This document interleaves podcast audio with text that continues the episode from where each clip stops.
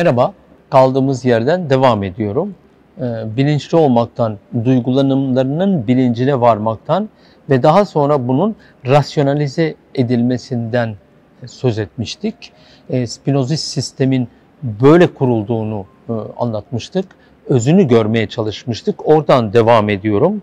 Ee, devam etmek için isterseniz Spinoza'nın Spinoza'dan aldığım bir cümleyle devam edeyim. Diyor ki filozof, önce kendi öz varlığı için kendi öz varlığının bilincinde olmaktır insan varlığına düşen. Tekrar okuyorum biraz zor bir cümle. Kendi öz varlığı için kendi öz varlığının bilincinde olmaktır insan varlığına düşmek. Yani e, var olmak önce varlığın bilincini kavramayı gerektirir. Var olmanın bilincini ermeyi gerektirir ve yeni filozof diyor ki bu acı veren, üzüntü veren bir çabadır. Ee, e, ama başka yolda yoktur. Ben ilave ediyorum. Bu salt bir içgörü değildir. Yani salt bir e, psikolojik bir içgörü anlamına indirgememek gerekiyor. İçimize baktıktan sonra çıkışı tabii ki dışarıyla birlikte aramak gerekecek. İçeriden dışarıya ve dışarıdan içeriye doğru aynı anda bakmak gerekecek. Ama e, tabii ki entelektüel çabadan bahsetmiştik geçen derste.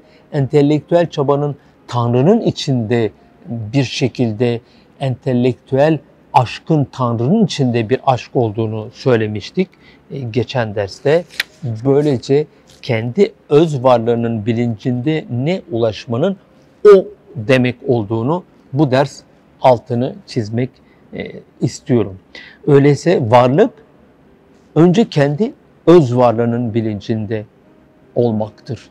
Varlık olmanın temel şartı kendi öz varlığını bilincinde olmaktır. Yani buradan şunu anlayabilir miyiz? Kendi öz varlığımızı algılamanın ne kadar zor olduğunu, e, kendi bilincimize ulaşmanın ne kadar zor olduğunu anlayabiliyor muyuz?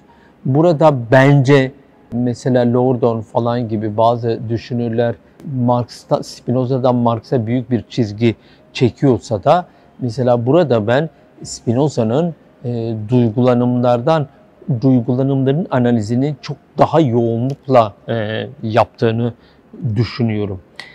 Öyleyse e, bir matematikçiye benzetebiliriz e, Spinoza'nın yaptıklarını. Ancak o zaman Spinoza'nın dediği gibi eylem ancak o zaman tutkuyu takip edecektir. Yani bir matematikçi gibi eylemden, eylem tutkudan, e, duygulanımların ta içinden yola çıkacaktır. Eyleme bakarken e, bugünün e, bugünün eylemine de bakmak lazım. Hız içinde yaşadığımız bugün de modern zamanların veya belki isterseniz modern zamanlar sonrasında hız içinde eyleme geçmemiz e, çok açıktır ki bize bizzat kendimize kendi bilincimizi inkar etmemiz, kendi bilincimizi görmezden gelmemiz e, sonucunu getirecektir. Dolayısıyla bugünün dünyasında, hızın dünyasında o Paul Virilio'nun yaptığı muhteşem hız analizlerinin ni hatırlayın, hatırlayalım. E, hepimizin yaşadığı bugünün hız dünyasında e, giriştiğimiz eylemler bugünün kapitalizminde kutsanan e, var olma şekli yani hız içinde var olma şekli, teknolojinin bizi zorladığı hız içinde var olma şeklinde tabii ki hiçbirimiz için bir bilinç, bilince, varlığın bilinç olmak olduğuna dair Spinozian tanımına e, yeteri kadar şey özen göstermek, dikkat göstermek mümkün olmayacaktır. Yani bilinçli olmaya zamanımız bile olmayacaktır e, bu dönemde. E, peki o zaman e, bilincin olmadığı yerde Spinoza'dan e, yola çıkarak ama bugün hız toplumunu da unutmazsak bilincin olmadığı yerde özgürlüğün mümkün olmadığını söyleyebiliriz. Bilincin olmadığı yerde olsa olsa e, olsa olsa kölelik vardır.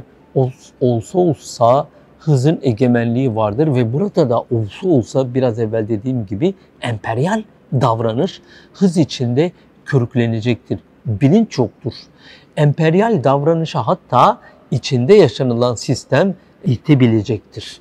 Evet, emperyal davranış bu benim sık sık kullandığım hızın ve hazın toplumunda emperyal davranış kendisi için büyük bir dinamik bulacaktır. Kendi üzerine düşünme vakti olmayan bizler için büyük bir dinamik bulacaktır. Biliyorsunuz hep örnek veririm Montaigne şatosuna kapandığında insanlar e, ona derler ki üstad dışarıda savaş var sen burada ne yapıyorsun derler. Aynaya bakıyorum der. Eğer çok kolay bir iş zannediyorsanız der dışarıda savaşanlardan bir tanesini getirin yerlerimiz değişelim der. Ben onların yerine geçeyim. Buyurun aynayı alın. 24 saat kendinize bakabiliyorsanız içinizin radyoskopisini yapabiliyorsanız değil mi? E, bugün o bile çok hızlı değil mi? Giriyoruz e, o tür aletlerin içine. E, o bile çok hızlı yapılıyor ama duygulanımlarımızın analizini kimse yapmıyor. Burada ben sorulara değinmek isteyeceğim. Karşıdan şimdi sorular görüyorum. Mesela bir tanesini almak istiyorum.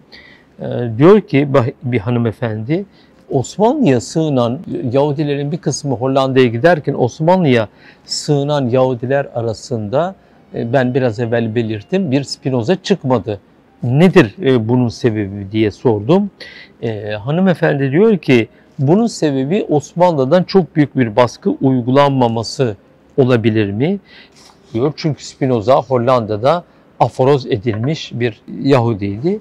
Şimdi iki tane cevap vereceğim veya iki şıklı bir cevap vereceğim. Birincisi e, ilkokullardan beri çok tekrarlanan doğru ol, olmasını gerektiren bir tez değildir. Osmanlı'da e, dinsel e, şeylere, Müslüman olmayan dinsel azınlıklar diyeyim baskı baskı uygulanmadığı, ayrım yapılmadığı tezi doğru değildir. Kesinlikle doğru değildir. E, Osmanlı'da uygulanan toleransın başka nedenleri vardır. O tolerans değildir zaten onun ismi ama şu anda konumuz o değil fakat doğru değildir. Bir. İkincisi Spinoza'ya uygulanan baskı zaten e, Hristiyan dünyadan çok kendi e, vatandaşlarından gelmişti. E, dolayısıyla bu da değildir.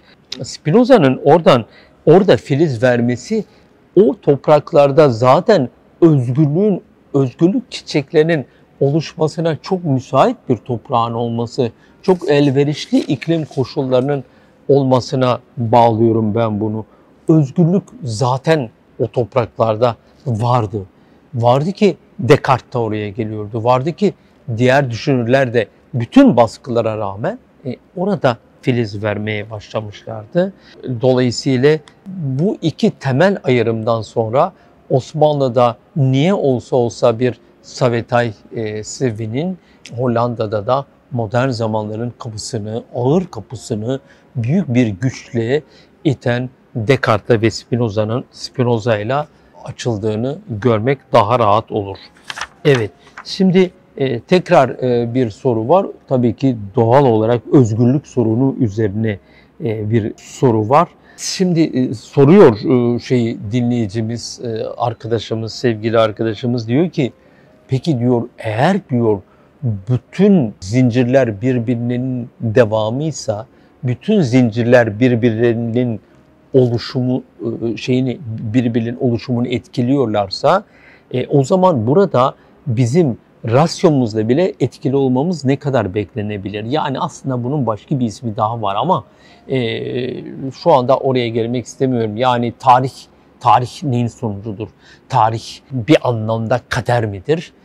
Tarih bir anlamda birbirinin arkasından gelen koşulların sonucu mudur? Yani deterministik bir süreç midir? Yoksa biz tarihi yazan mıyız rasyomuzla? Ee, zannediyorum Spinoza'nın buradaki cevabı ikisinin arasında bir cevap. Yani hmm, biraz zor olsa bile şöyle bir cevap zannediyorum. Büyük zinciri e, yaratacak olan, işleyecek olan insan aklı değildir. Kesin. Büyük zincir var. zaten var. E, bu evrenin büyük yasası, evrenin büyük yasası, bilimsel yasaların toplamının büyük yasası.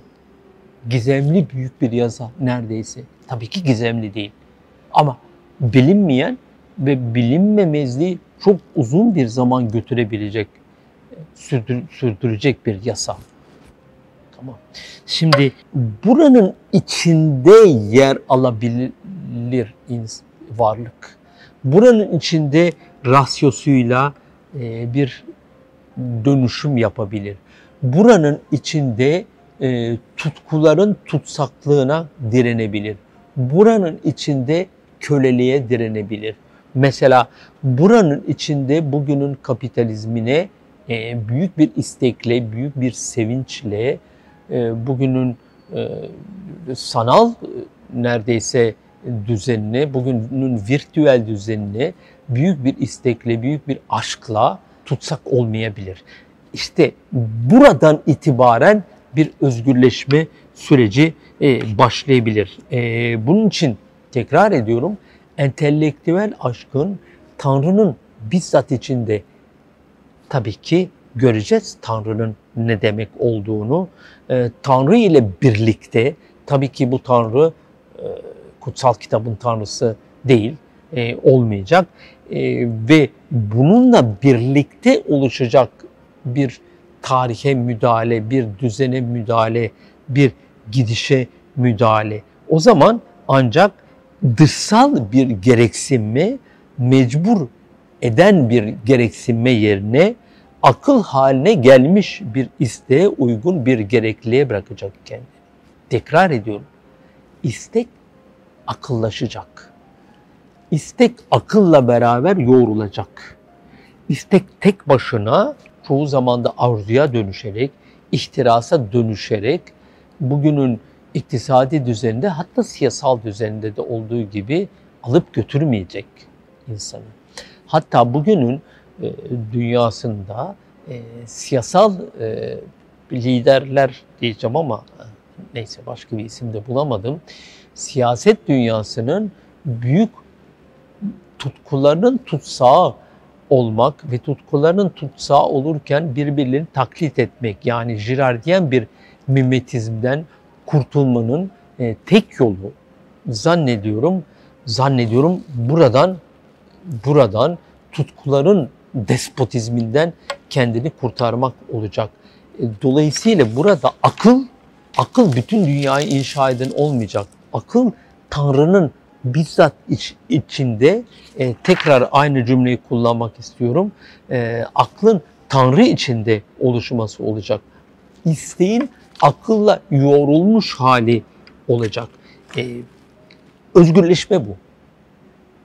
Özgürleşme dünyanın despotu olmak demek değil. Mesela bugün bilim e, bugün büyük felaketin, ekolojik felaketin diyelim aslında e, bir ayağını oluşturdu.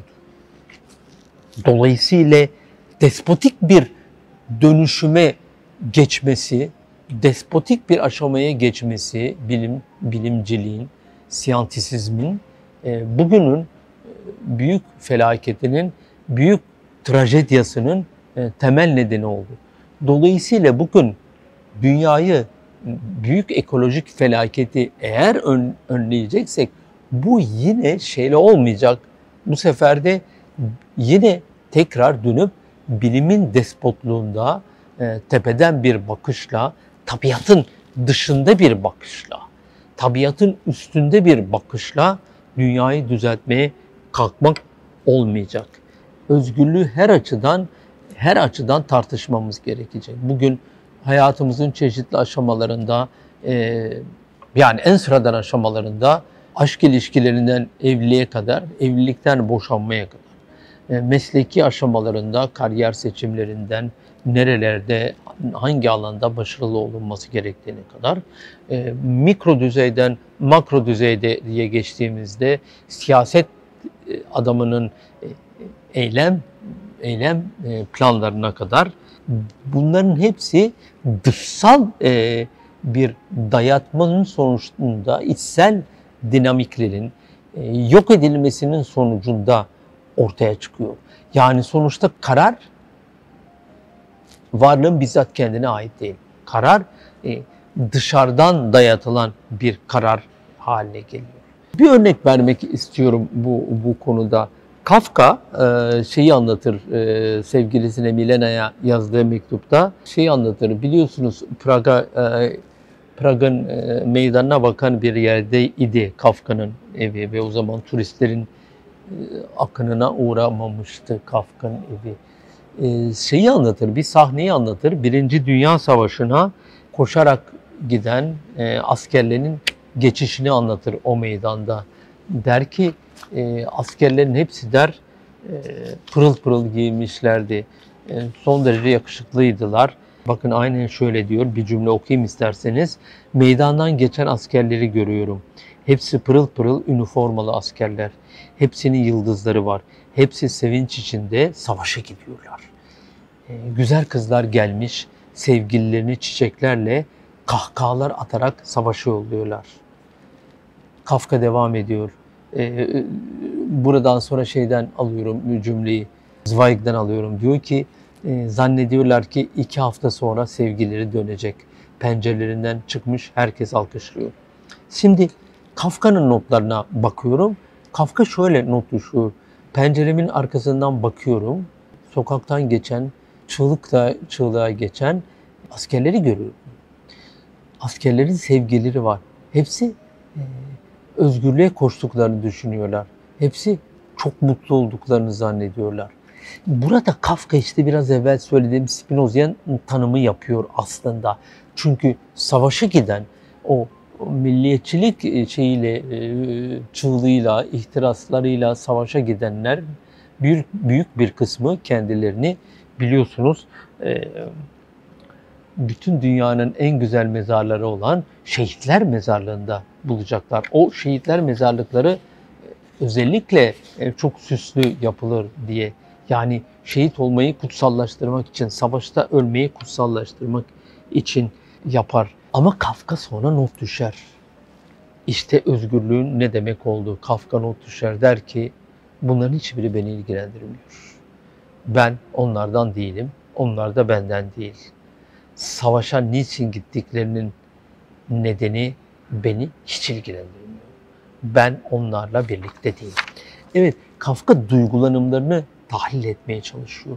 Özgürlük belki bu anlamda, Kafkayen anlamda yalnızlığın verdiği büyük bir acı. Büyük kalabalığın içinde, e, büyük kalabalığın heyecanının dışında kalmak demek. E, ama ancak böyle bilinçlenebilecek. Öyleyse bilinç demek akıl demek. E, akıl burada bu iki büyük sahnede e, otomatik bir şekilde bir otomat olarak yürüyen askerlerin tarafında değil. Emir üzerine yürüyen bir askerin tarafında değil. Bütün duygulanımları dıştan verilen, marşlarla beslenen, yıldızlarla beslenen askerlerin tarafında değil. Özgürlük bugün e, özgürlük Kafka'nın tarafında bu duygulanımların, büyük duygulanımların dışında kendini tutan Kafka'nın dışında. Kafka'nın, Kafka'ya ait. Özgürlük bugün aşağılanmayı göze alan Kafka'ya ait. Evet, ortak heyecanın dışında kalabilen Kafka'ya ait. Bu cümlenin özellikle altını çiziyorum. Spinoza'dan Kafka'ya, Kafka'dan bugüne getirmek istediğim çizgiyi anlatabildim herhalde. Büyük bir çizgi çizmeye çalıştım. Ortak heyecanların, ortak duygu savrulmalarının, ortak duygu dalgalanmalarının bilinçsiz eylem getirip bunun gerçek mutluluk olmadığını söylüyordu. Spinoza, Kafka büyük bir acı içinde buna e, en azından e, eylemsel olarak katılıyor. Ben de bunun altını çizmek istiyorum. Burada artık dışsal bir gereksinme mecbur eden bir gereksinmeye yerini bırakıyor. Halbuki biz mecbur eden gereksinme yerine yani büyük sistem dediğimiz ama bize özgür olmanın çıkış yollarını verecek olan e, bilinçli eylemin yani akla dayanan eylemin, acı veren eylemin özgürlük demek olduğunu anlatmaya çalışıyorum. Yani gereksinmenin e, yerini akıl haline gelmiş isteğe nasıl bıraktığını anlatmak istiyorum.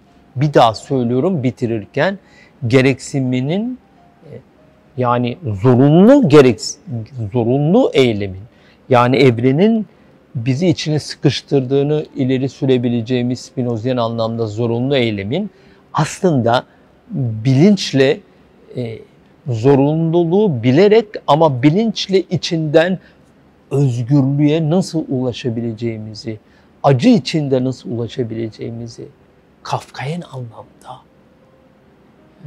hüzünlü bir gidişten, acı veren bir gidişten sonra yani komik gelse bile Kafkayen anlamda mutluluğu nasıl yakalayabileceğimizin anahtarını veriyor Spinozian özgürlük tarifi. Teşekkür ediyorum.